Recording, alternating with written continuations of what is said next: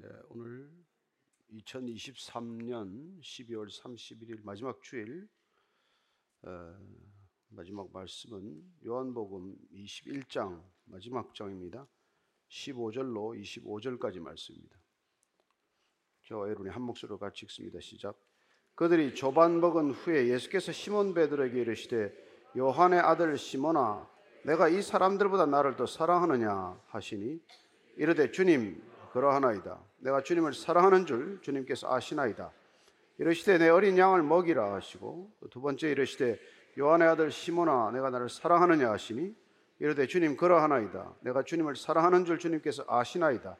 이르시되 내 양을 치라 하시고 세 번째 이르시되 요한의 아들 시몬아 내가 나를 사랑하느냐 하시니 주께서 세 번째 내가 나를 사랑하느냐 하심으로 베드로가 근심하여 이르되 주님 모든 것을 아시오매 내가 주님을 사랑하는 줄을 주님께서 아시나이다. 예수께서 이르시되 내 양을 먹이라. 내가 진실로 진실로 내게 이르노니 내가 젊어서는 스스로 띠뛰고 원하는 곳으로 다녔거니와 늙어서는 내 팔을 벌리리니 남이 내게 띠띠우고 원하지 아니하는 것으로 데려가리라. 이 말씀을 하시면 베드로가 어떠한 죽음으로 하나님께 영광을 돌릴 것을 가리키심이라. 이 말씀을 하시고 베드로에게 이르시되 나를 따르라 하시니 베드로가 돌이켜 예수께서 사랑하시는 그 제자가 따르는 것을 보니 그는 만찬석에서 예수의 품에 의지하여 주님, 주님을 파는 자가 누구니까 묻던 자더라. 이에 베드로가 그를 보고 예수께 여짜오되 주님 이 사람은 어떻게 되겠사옵나이까? 예수께서 이르시되 내가 올 때까지 그를 머물게 하고자 할지라도 내게 무슨 상관이냐? 너는 나를 따르라 하시더라. 이 말씀이 형제들에게 나가서 그 제자는 죽지 아니하겠다 했으나 예수의 말씀은 그가 죽지 않겠다 하신 것이 아니라 내가 올 때까지 그를 머물게 하고자 할지라도 내게 무슨 상관이냐 하신 것이로라.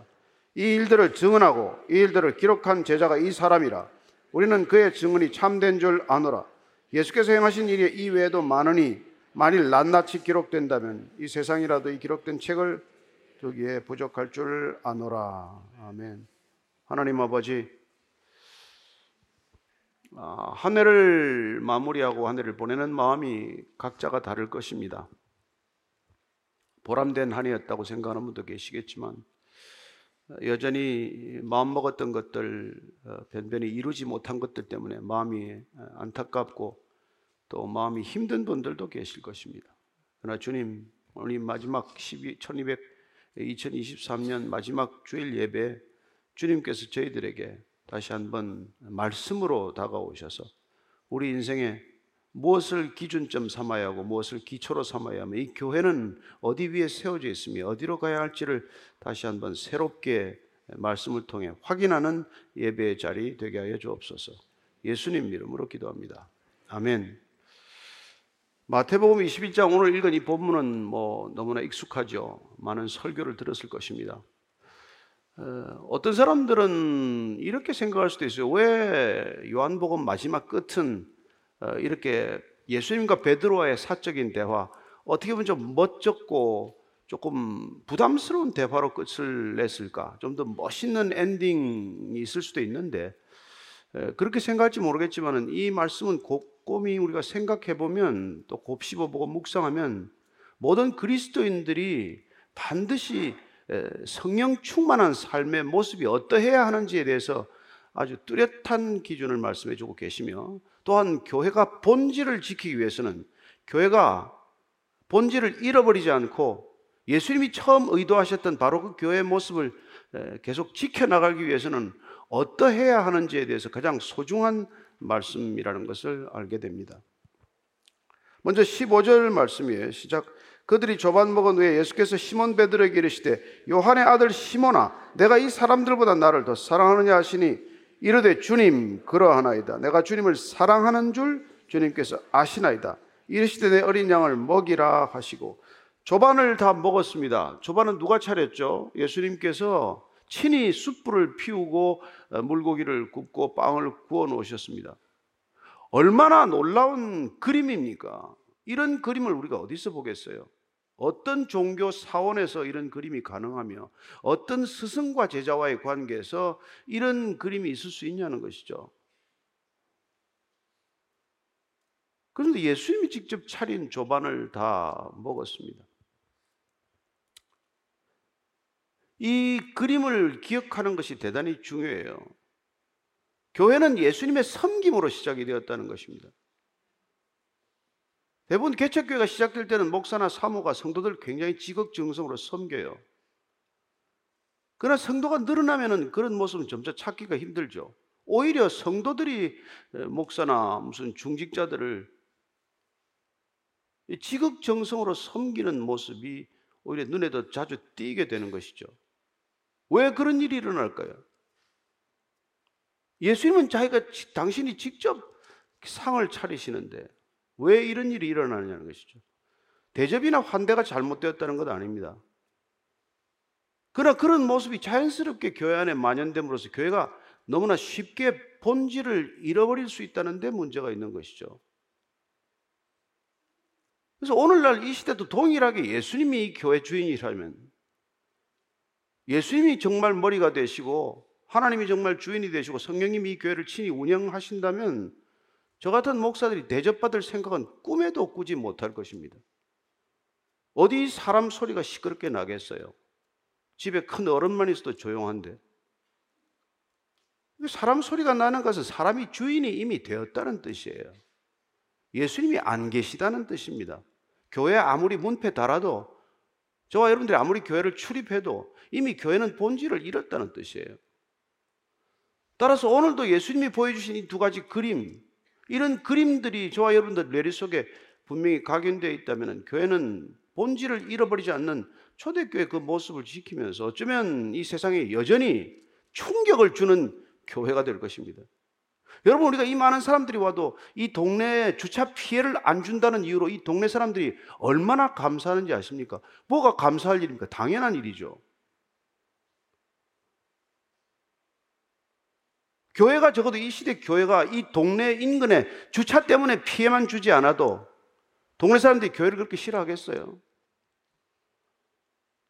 지난 연말에 성탄절날 예배 드린다고 상가 5층에 있는 교회가 상가 다른 가게들한테 이게 뭐 문자 메시지를 보내, 보냈어요. 제발 우리 성탄 예배 드리니까 차 좀 빼달라고.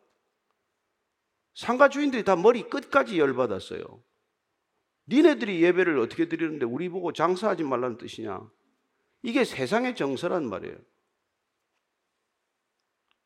어, 여러분들이 이런 불편한 의자에 앉아서 1년간 예배를 드렸을지라도 저도 여러분들이 이렇게 걸어오는 거 보면 마음이 아파요.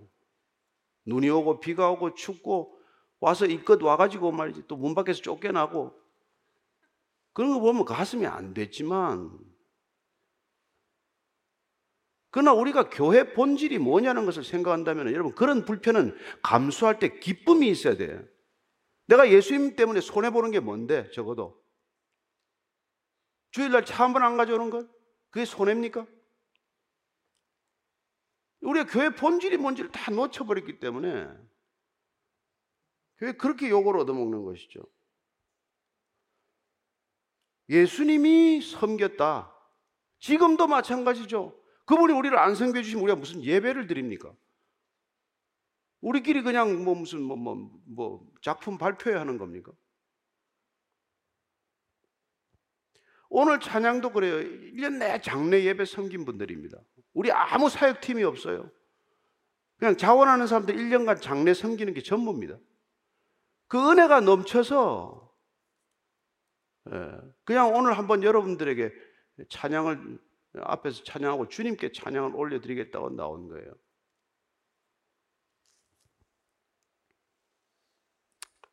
그래서 지금 베드로하고의 사적인 대화, 이거 지극히 통상적으로 잘 아는 세 번 질문하고 세 번 답하고 세 번 명령한 이 본문이지만 이게 도대체 무엇 때문에 우리에게 주어졌는지 오늘 이 시대 그리스도인들이 어떻게 살라는 얘기인지 교회가 어떻게 세상을 섬기라는 얘기인지 여기서 답을 찾지 않으면 교회는 본질을 지킬 수 없습니다.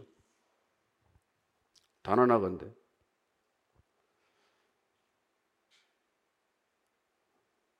요한의 아들 시모나 베드로라고 부르지 않아요. 베드로는 이미 넘어졌어요.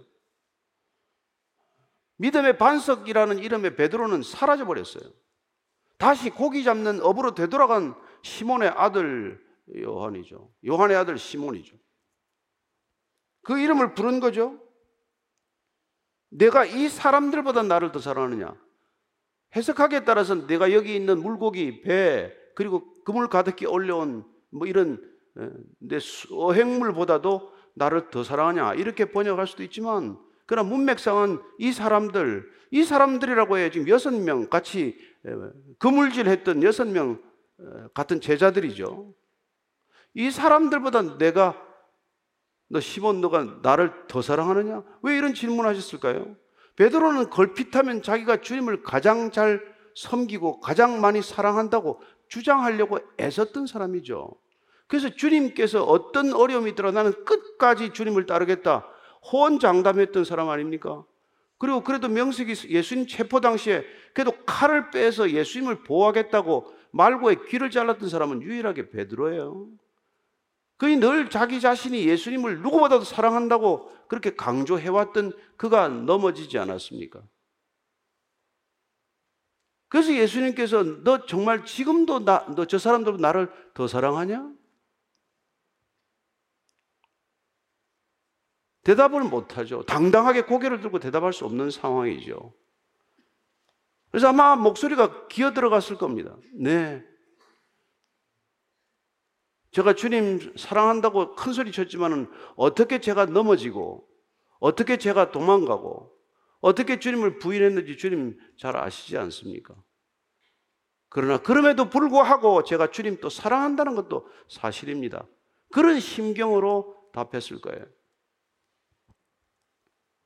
그 예수님께서는 도대체 왜 이런 멋쩍은 질문을 하느냐는 것이죠. 왜 이 마지막 순간 이런 질문이어야만 하느냐는 것입니다. 여러분, 예수님을 따른다는 것은 사랑하는 것 이상도 이하도 아니기 때문에 그래요. 교회를 섬긴다는 것은 예수님을 사랑하는 것 이상 이하도 아니기 때문에 그렇습니다. 예수님의 생애는 사실 이 사랑의 고백 때문에 시작된 거예요. 요단강에 세례받고 올라오실 때 그는 하나님의 사랑 고백을 들었던 분 아니십니까? 예? 마태복음 3장 17절입니다. 시작. 하늘로부터 소리가 있어 말씀하시되 이는 내 사랑하는 아들이요 내 기뻐하는 자라.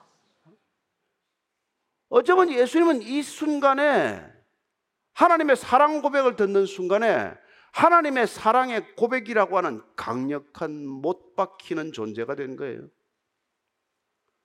예수님은 십자가에 못 박혀 돌아가시기 전에 하나님의 사랑의 못에 못 박혀 돌아가셨습니다.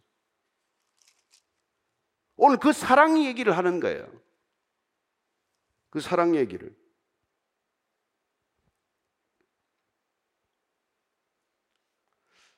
내가 주님을 사랑하는 줄 주님 아십니다. 이런 사랑 말고. 그래서 요한복음 이 설교를 들으면 뭐 아가파오와 필레오라고 하는 두 가지 엇갈린 동사를 가지고 설명하지만 그러나 당시 문헌상 보면은 그 동사들은 별로 그렇게 뚜렷하게 구분해서 쓰지는 않았어요. 중요한 건 뭡니까? 주님을 사랑한다는 그 사랑이 어떤 사랑이냐는 것이죠. 내가 주님 사랑한 줄 주님 아십니다. 주님은 내가 사랑한다고? 내가 사랑한 게 그 그 모양이냐? 내가 사랑한다고 해놓고 나한테 그렇게 저주하고 부인하고 그랬냐? 따지지 않습니다. 여러분, 사랑은 따지지 않습니다. 예수님 따지지 않아요. 그냥 이 모습 이대로 나오기만 하면 그 모습 그대로 받으셔서 그걸 다시 회복시키신다는 것입니다. 내 어린 양을 먹이라. 다시 콜링을 주는 거예요. 부르심이죠, 다시. 나를 따르라고 했던 1차적인 콜링과는 달리 내 양을 먹이라는 이런 콜링, 목양의 콜링을 주시는 것이죠. 왜요? 세 번 부인했다는 것은 전적인 부인이에요. 더 이상 회복할 수 없는 부인입니다. 그러나 예수님께서는 그런 부인일지라도, 그런 배신일지라도 주님의 사랑으로 회복하실 수 있기 때문에 그런 부인이라고 할지라도 소명으로 회복될 수 있기 때문에 새로운 소명을 주시는 것입니다. 내 양을 먹이라, 내 양을 치라. 반복적으로 말씀하시죠.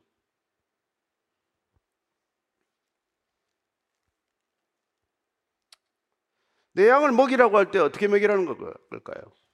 내 양을 먹이라. 예수님께서는 어떻게 양들을 먹여야 한다고 말씀해 주셨습니까? 요한복음 10장 12절 한번 같이 읽습니다. 시작. 사꾼은 목자가 아니요 양도 제 양이 아니라 이리가 오는 것을 보면 양을 버리고 달아나나니 이리가 양을 물어가고 또 해치느니라. 14절 15절입니다. 시작. 나는 선한 목자라 나는 내 양을 알고 양도 나를 아는 것이 아버지께서 나를 아시고 내가 아버지를 아는 것 같으니 나는 양을 위하여 목숨을 버리노라. 내 양을 돌보라는 것은 이미 말씀해 주셨습니다. 내 목숨을 버리는 것이다. 여러분, 목양이란 목숨을 나누어 주는 일이에요. 여러분들이 뭐 통독 섬김을 하든 무슨 뭘 어떻게 섬기든 섬김이란 적어도 하나님의 일이라는 범주 안에서 섬김이란 내 목숨, 내 생명을 나누는 것이나 마찬가지입니다. 그래서 내 힘으로 못 따라가는 일이에요. 우리는 주님 사랑한다고 고백하지만 여전히 그것은 자기 사랑의 범주에 그 틀 안에 있는 사랑입니다. 그러니까 내가 있어야 예수님이 있는 사랑이에요. 내가 없는데 예수님이 어디 있어요? 그래서 우리가 그 많은 사랑을 하고도 상처를 입는 거예요. 그 많은 부모가 그 많은 자녀들을 사랑한다고 주장하면서도 아이들에게 상처를 입히는 거예요. 어느 부모가 자녀를 사랑하지 않겠습니까? 그러나 정말 그 자녀가 내 목숨보다 소중하다면 그 자녀가 내 뜻에 어긋난 어떻게 보면 나를 수치스럽게 하는 일이라고 할지라도 예, 그 자녀를 여전히 변함없이 사랑할 거예요.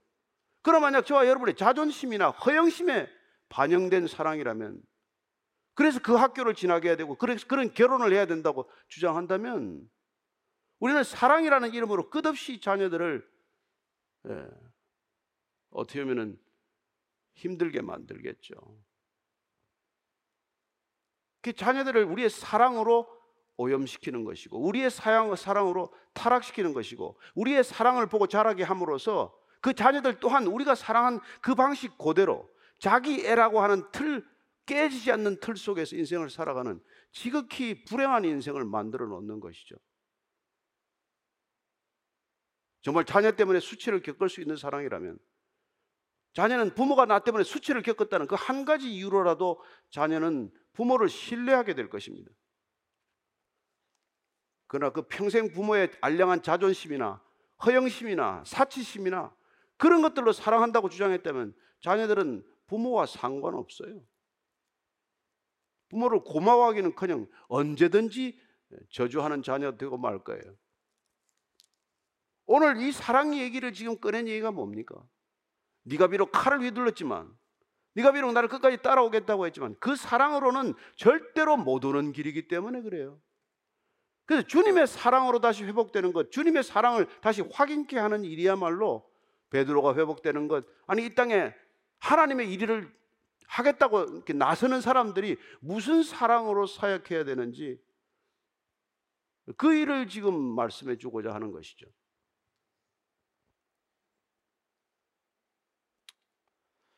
그래서 두 번, 세 번 주님께서는 확인하시는 거, 해주 시는 것이죠. 네가 세 번 나를 부인했으니, 완전히 나를 거부했으니, 예, 이제 다시 시작하는 것이다. 다시 시작하는 것이다. 16절, 17절입니다. 시작. 또 두 번째 이르시되 요한의 아들 시몬아 내가 나를 사랑하느냐 하시니 이르되 주님 그러하나이다. 내가 주님을 사랑하는 줄 주님께서 아시나이다. 이르시되 내 양을 치라 하시고 세 번째 이르시되 요한의 아들 시몬아 내가 나를 사랑하느냐 하시니 주께서 세 번째 내가 나를 사랑하느냐 하심으로 베드로가 근심하여 이르되 주님 모든 것을 아시오매 내가 주님을 사랑하는 줄을 주님께서 아시나이다. 예수께서 이르시되 내 양을 먹이라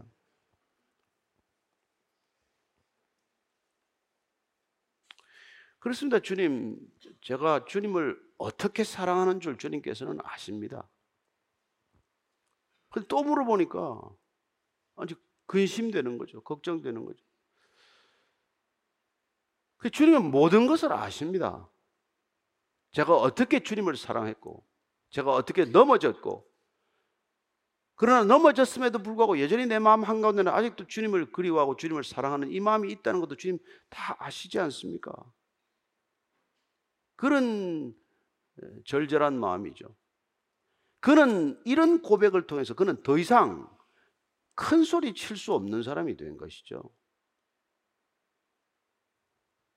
베드로는 평생 이제 큰 소리 칠 일은 없어졌어요. 그리고 주님의 사랑이 어떤 사랑이라는 건 한 번도 나를 따지지도 나무라지도 예? 어, 면책하지 하는 그 문책하는 그런 어, 일 없이 그냥 새로운 목양이라고 하는 사명을 통해서 회복시키고자 하는 놀라운 그분의 섭리를 깨달았겠죠.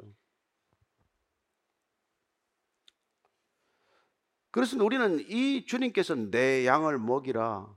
이건 모든 그리스도인들에게 주시는 위임 명령이에요. 주님을 만났다는 사람, 왜 사랑하느냐고 물어보시고, 왜 양을 먹이라고 하는 이 두 가지 명령과 두 가지 이 질문이 함께 가야 하느냐는 것이죠.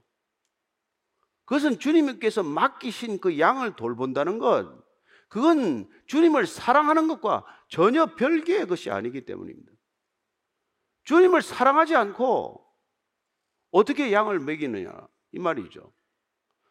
따라서 내가 이 사람들보다 나를 더 사랑하느냐고 할 때 베드로에게는 내가 있는 옆에 제자들 다른 제자들보다 더 사랑하느냐고 물으셨다면 저와 여러분에게 주님께서 이 질문을 하신다면 아니 우리 모두가 이 질문 앞에 서야 하지만 내가 이 사람들보다 더 사랑하냐고 묻는다면 우리는 우리가 사랑하고 있는 것들 나 자신 내 가족들 내가 하고 있는 일, 내 사업, 내 일터, 내 나라, 내 민족 심지어 나와 소유된 나와 관련된 이 모든 것들보다도 이 모든 것과 모든 사람보다도 내가 사랑하고 그 사람들이 나를 인정하고 그 사람들이 나를 사랑한다고 고백해주는 그 모든 사람들보다도 너는 나를 더 사랑하느냐? 라고 묻는 질문으로 우리는 받아들여야 한다는 것입니다.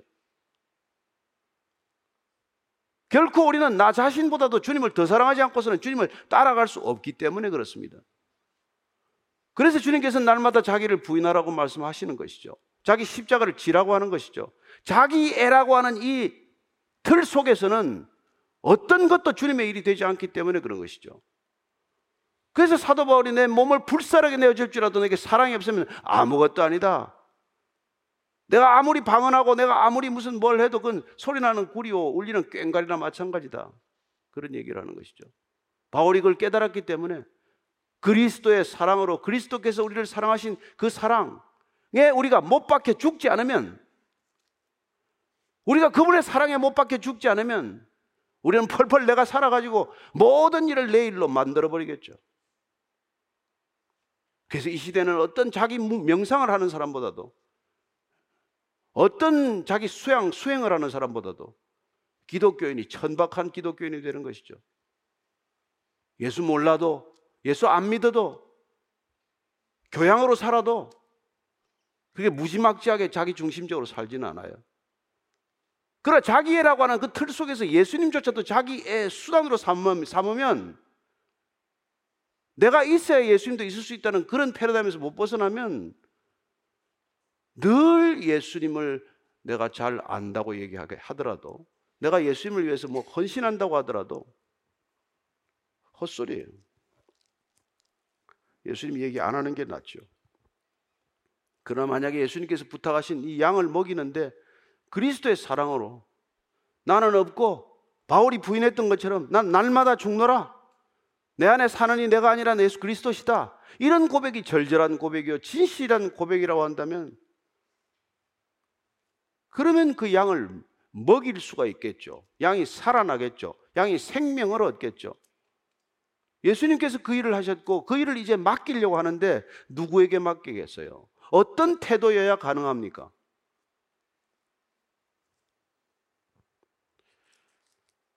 이 교회가 지난 10년간 아무 사역을 안 하려고 하는 이유가 뭐겠어요? 사역을 하면 할수록 나빠지기 때문에 그래요. 자기가 살아있는 사람들끼리 모여가지고 무슨 일을 해도 교회가 되지 않습니다. 올해 여러분들이 정말 말씀을 먹고 나는 얼마나 내가 깨졌나? 내가 얼마나 나는 죽고 내 안에 그리스도가 사시는 것을 경험했나? 그게 여러분들 한 해를 평가하는 기준이 아니라면 기도를 몇 개 했는데 몇 개 응답되었나? 그런 거 셈할 것도 없어요. 그게 아니라면 여러분들은 주님을 따른 게 아니란 말이죠. 여전히 세상을 따른 것이고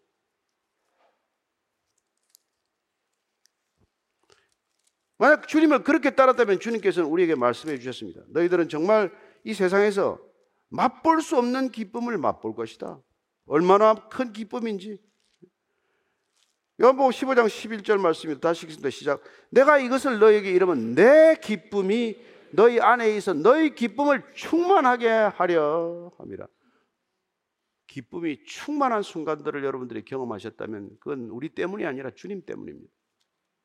주님께서 베풀어 주신 것이 얼마나 크고 놀라운지 오늘도 아침에 찬양을 올려드리면서 눈물을 흘리는 분도 계시고 기도를 하면서 눈물을 흘리는 분도 계시지만 그 슬픔의 눈물입니까? 그분이 내게 어떻게 선대해 주셨고 나를 어떻게 환대해 주셨는지 나 같은 사람을 어떻게 받아 주셨는지를 뼛속 깊이 느낀 그분들의 고백 아닙니까?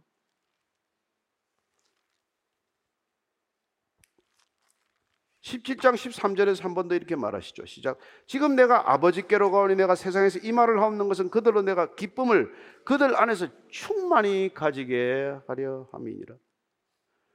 따라서 주님께서 이 주시는 기쁨을 가지고 우리는 주님께서 오라고 하는 상상할 수 없는 길, 생명을 나누는 말도 안 되는 일. 여러분, 이 세상은 생명을 나누고자 하는 곳이 아닙니다. 여러분, 누가 생명을 나누고자 해요? 이 세상의 모든 메시지는 자기 중심적으로 살라는 것입니다. 내가 너를 너 자신을 섬기지 않으면 어느 누구도 너를 섬겨주지 않을 것이라고 말하는 것이죠. 내가 내 값을 올리지 않으면 누가 내 값을 올려주겠냐 이런 세상이에요. 철저히 자기 몰입을 추구해가는 세상에 살고 있다는 것을 기억하셔야 합니다. 여러분 왜 핸드폰에 거울 앱이 있는지 아세요? 더 자주 보라고 그런 거예요. 핸드폰 뭐 보나 했더니 자기 거울 보더만. SNS 왜 그렇게 많이 하신지 아십니까? 자기 거울이에요, 자기 거울. 자기를 들여다보느라고 정신없게 만드는 거라고요. 요새 40살에 읽는 뭐 쇼펜하우가 저기 베스트셀러가 됐더라고요. 그런 짓 하지 말라고 그 사람 200년 전에 얘기한 걸 지금 청년들이 읽고 있어요. 그만 제발 자기 몰입을 해라. 자기한테 그만 빠져라. 그 몰입은 남들을 의식한 몰입이어서 전혀 자기 자신을 끌고 갈 수 없는 삶이라는 것을 얘기해 주기 때문에 뒤늦게 애들이 그런데 뭐냐. 그러나 여러분 그 메시지는 무슨 철학자의 메시지가 아니에요. 성경 전체가 내 자신에 몰입하는 인생처럼 비극적인 인생은 없다는 것입니다. 창세기에서부터 요한계시록까지 흘러가는 주된 메시지는 내가 내 자신의 인생에 몰입하고 내가 내 자신만을 위해서 전적으로 투자하는 인생이란 가장 불행한 인생이라는 것을 말씀해 주고 있는데 세상은 정반대란 말이에요. 그러니까 세상 속에 살면서 교회 아무리 다녀봐야 세상의 중력이 큽니까? 교회 은혜가 큽니까? 여러분 어느 쪽이 더 크다고 생각하십니까?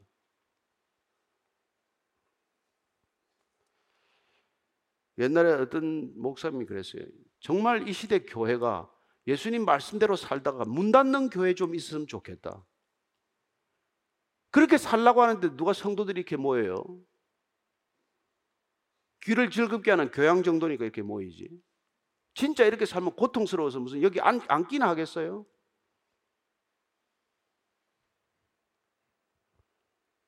어쩌면 다 흩어졌겠죠. 선한 사마리아인이 되어서. 여기 다 있는 사람도 다 뭐 저 같은 레위인이나 제사장이나 뭐뭐 다뭐 뭐 이런 사람들 아닙니까 솔직히?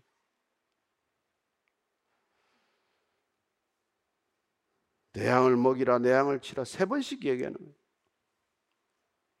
그건 내가 내 목숨을 너희들에게 준 것처럼 너희들도 그 목숨을 주라는 것입니다. 사랑한다는 것, 기도한다는 것은 목숨을 나누는 행위여야 한다는 것입니다.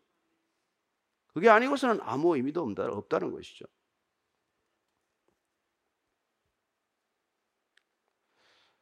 그리고 세 번씩이나 뭐 양떼를 먹이라. 내 어린 양들을 제발 좀 먹이라. 이제 내가 그렇게 함으로써만이 너는 회복될 것이고 그렇게 함으로써 너는 나한테 사랑한다는 고백을 증거하게 될 것이라고 말씀하고 계십니다. 그래서 우리가 이웃을 보살피는 것과 주님 사랑은 전혀 분리되지 않습니다. 하나님을 내 목숨과 뜻을 다해 사랑하는 것과 내 이웃을 내 몸과 내 뜻을 다해 사랑하는 것은 분리될 수가 없는 것이죠. 그 얘기를 하고 계신 것이죠. 그래서 18절 말씀 이렇게 말하십니다. 시작. 내가 진실로 진실로 내게 이르노니 내가 젊어서는 스스로 띠띠고 원하는 곳으로 다녔거니와 늙어서는 내 팔을 벌리리니 남이 내게 띠띠우고 원하지 않으한 곳으로 데려가리라. 예. 젊어서는 내 원대로 내 하고 싶은 대로 살아가는 게 내 인생이지만 그래가지고 예수 만났다면 하나님을 하나님이라고 아버지라고 불렀고 예수님을 주님이라고 인정했다면 그러면 너는 내 인생은 더 이상 내가 너 원하는 곳으로 다니는 인생은 아니라는 것입니다.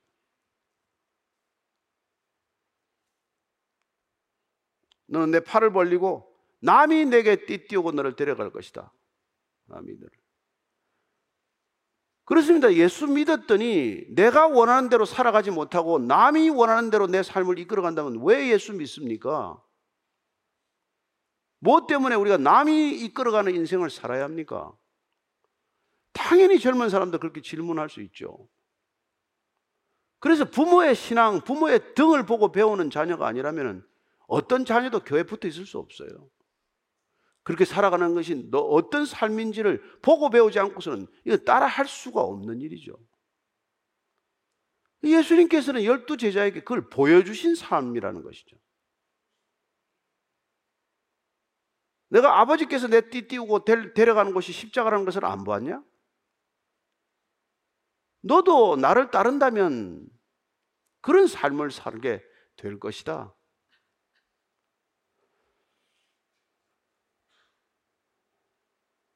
내가 원하지 않는 곳이라도 억지로 데려갈까요? 예수님 이렇게 말씀하시지만 예수님은 대책이 있으십니다. 예수님은 답이 있으십니다. 내 힘으로 못 가는 건 내가 알고 내가 내게 약속한 성령을 보내줄 터이고 성령이 내 안에 있으면 말씀이 내 안에 거하면 내가 너와 동행하면 그러면 내가 너를 데려가는 것이다. 그렇게 일러주는 것이죠. 억지로가 아니고 마지못해서가 아니고 기꺼이 즐거이 자발적으로 우리는 그분을 따르게 될 것입니다. 19절입니다. 시작. 이 말씀을 하시면 베드로가 어떠한 죽음으로 하나님께 영광을 돌릴 것을 가리키심이라. 이 말씀을 하시고 베드로에게 이르시되 나를 따르라 하시니 목양을 해, 하라고 하시더니 또 마지막 결론은 나를 따르라. 목양하다가 변질되지 말라는 거예요. 내가 하나님의 사랑에 못 박혀 죽지 않으면 너는 세상을 따라가게 된다는 뜻입니다. 내가 사랑에 못 박혀야 그리스도의 사랑에 못 박혀야 십자가에 못 박혀야 십자가의 사랑에 못 박혀야 그래야 나를 따라올 수 있다는 것이죠. 왜요? 많은 사람들이 따라가죠. 그러나 팬과 제자는 다르죠. 광팬이라도 자기 원할 때 뿐이죠. 광팬 티를 얼마나 낼 수 있습니까? 예수로 도배질 할 수 있어요. 집에도 온통 걸어놓고, 가게도 온통 걸어놓고, 말씀 걸어놓고. 그러나 그가 제자인가 팬인가는 그 삶의 열매가 말할 것입니다.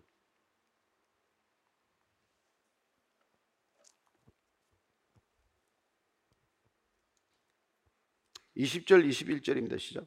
베드로가 돌이켜 예수께서 사랑하시는 그 제자가 따르는 것을 보니 그는 만찬 속에서 예수의 품에 의지하여 주님 주님을 파는 자가 누구오니까 묻던 자더라. 이에 베드로가 그를 보고 예수께 여짜오되 주님 이 사람은 어떻게 되겠사옵나이까? 아무리 얘기해도 소용없습니다. 나를 따르라 했는데 요한이 따라가는 걸 보더니 갑자기 요한 쟤는 어떻게 됩니까? 저는 주님께서 지금 띠띠우고 남이 띠띠우고 너를 데려가려고 했는데 그러면 죄는요?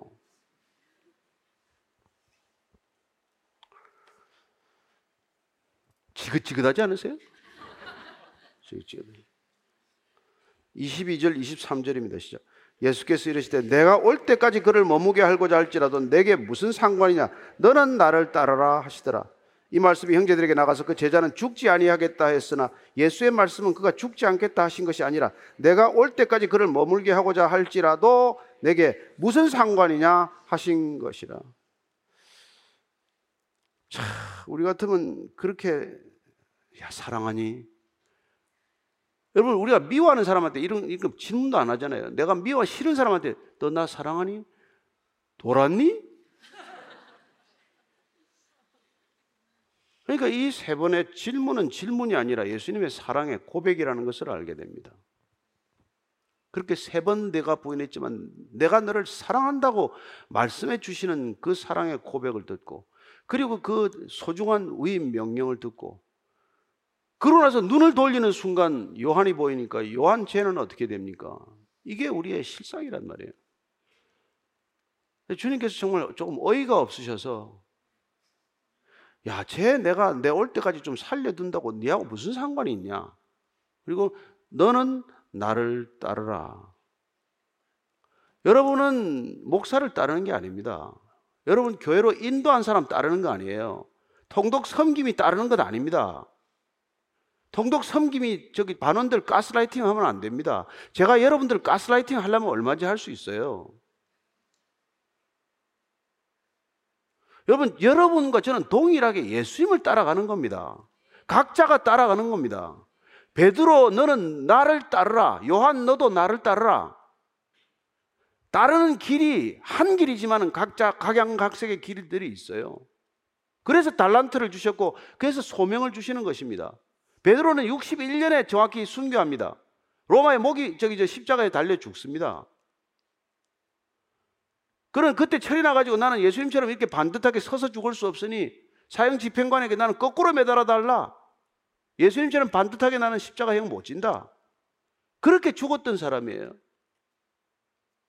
그러나 요한은 할 일이 더 남아서 좀 더 오래 살았던 사람입니다. 베드로도 죽었고 다 순교한 뒤에 이 요한복음이 기록하는 게 그게 목적이었어요. 요한계시록을 쓰는 게 그게 사명이었습니다. 그런 그 사명을 위해서 90살 넘게 살았어요. 그러나 베드로는 베드로대로 주님을 따라갔고 요한은 요한대로 주님을 따라간 겁니다. 각자 다 우리는 주님을 따를 거예요.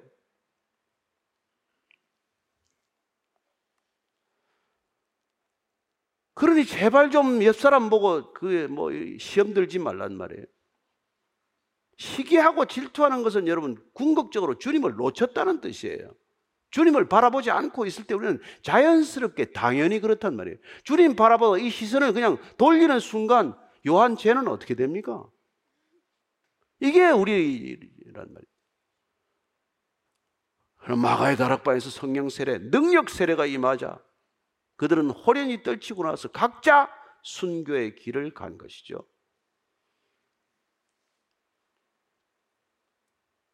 베드로보다 요한이 오래 살았다고 해서 주님이 더 사랑한 겁니까? 일찍 데려가면 덜 사랑한 겁니까? 아니란 말이에요. 소명을 주시는 분은 한 분이십니다. 주님이 주십니다. 목사가 여러분을 일시키는 걸 소명이라고 생각하지 마십시오. 여러분은 소명을 받으셨습니다. 확인하셔야 합니다. 그리고 끝까지 주님으로부터 시선을 고정해야 합니다. 다른 사람 보고 시험 들지 않게 되기를 바랍니다. 시기하거나 질투하지 않게 되기를 바랍니다. 그야말로 가장 나쁜 버릇이에요. 못 고치는 버릇입니다.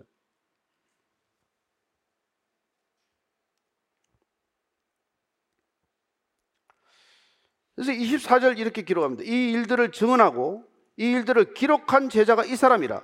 우리는 그의 증언이 참된 줄 아노라. 요한의 사명은 뭡니까? 베드로는 나중에 목양하고 예? 불처럼 설교하고 3천 명, 5천 명이 돌아오는 그런 목회를 하고 말이죠. 능력이 나타나고 표적이 나타나고 그런 일을 하다가 그는 십자가에 거꾸로 못 박혀 죽는 것이 그의 주님을 따르는 방식이었고 요한은 대신에 그냥 남들이 보면 평온하게 살다가 죽은 거지만 아니요. 그도 이 일들을 증언하고 기록하는 것 목양의 소명이 베드로에게 주어졌다면 증언의 소요, 소명, 증거하는 소명은 이 요한에게 주어진 거란 말이에요.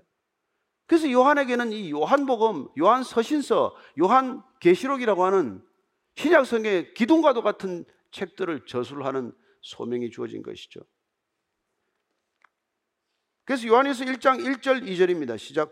태초부터 있는 생명의 말씀에 관하여는 우리가 들은 바요, 눈으로 본 바요, 자세히 보고 우리의 손으로 만진 바라. 이 생명이 나타내신 바 된지라 이 영원한 생명을 우리가 보았고 증언하여 너에게 전하노니 이는 아버지와 함께 계시다가 우리에게 나타내신 바 된 이신이라. 이걸 기록하는 것 이걸 증언하는 것 이게 요한에게 주어진 소명이었던 것이죠. 그는 이 소명에 충실하게 사느라고 마리아를 끝까지 모셨고 그리고 그에게 주어진 요한 공동체를 통해서 이 모든 것들을 증거하는 증언하는 소명을 잘 감당했던 사도입니다. 25절 읽고 정리하십시다. 예수께서 행하신 일이 이외에도 많으니 만일 낱낱이 기록된다면 이 세상이라도 기록된 책을 두기에 부족할 줄 아노라. 좀 과장된 표현이긴 하지만은 예? 수님께서 많은 표적과 기사를 더 많이 행하셨지만 예, 다 기록할 수 없었다는 것을 얘기하고 있는 것이죠. 그리고는 왜 이 요한복음 일곱 가지 기적, 일곱 가지 표적 일곱 가지 예수님의 자기 정체성 선언. 그리고 마지막 이 목양과 마지막 그리스도인의 삶의 자세를 위한 이 마지막 21장을 기록하게 됐는지를 다시 한번 우리가 20장 31절 말씀을 통해서 한번 확인할 필요가 있습니다. 시작. 오직 이것을 기록하면 너희로 예수께서 하나님의 아들 그리스도의 심을 믿게 하려 하며 또 너희로 믿고 그 이름을 힘입어 생명을 얻게 하려 함이니라 믿으라. 그리고 영생을 얻으라. 믿음으로 영원한 생명을 얻으라. 믿음으로 구원받으라.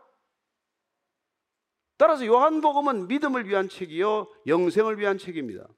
아니, 성경 전체가 믿음을 위한 책이요, 영생을 위한 책입니다. 올 한 해 동안 여러분이 성경 읽으셨다면 믿음이 더 자랐을 것이고, 영생에 대한 소망이 더 커졌을 것이고, 내년에도 계속해서 읽는다면은 그리고 그 말씀이 여러분 안에서 생명이 되고 그 말씀이 여러분 안에서 능력이 된다면 믿음이 자랄 것입니다. 그리고 생명에 대한 더 큰 신뢰가 여러분들 육신의 생명에 대한 점점점 더 큰 초월로 나타나게 될 것입니다.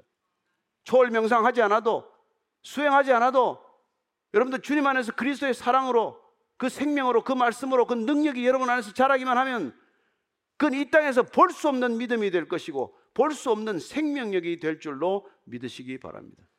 오늘 기도할 때 주님 한 해 동안 이렇게 잘 오게 하셔서 감사합니다. 새해에도 믿음 부어주시고 그리고 영생의 능력이 우리 일상의 삶 가운데 드러나게 하여 주옵소서 한번 같이 기도하겠습니다. 하나님 아버지 요한복음을 통해서 귀한 주님의 말씀을 다 우리에게 쏟아부어 주셨습니다.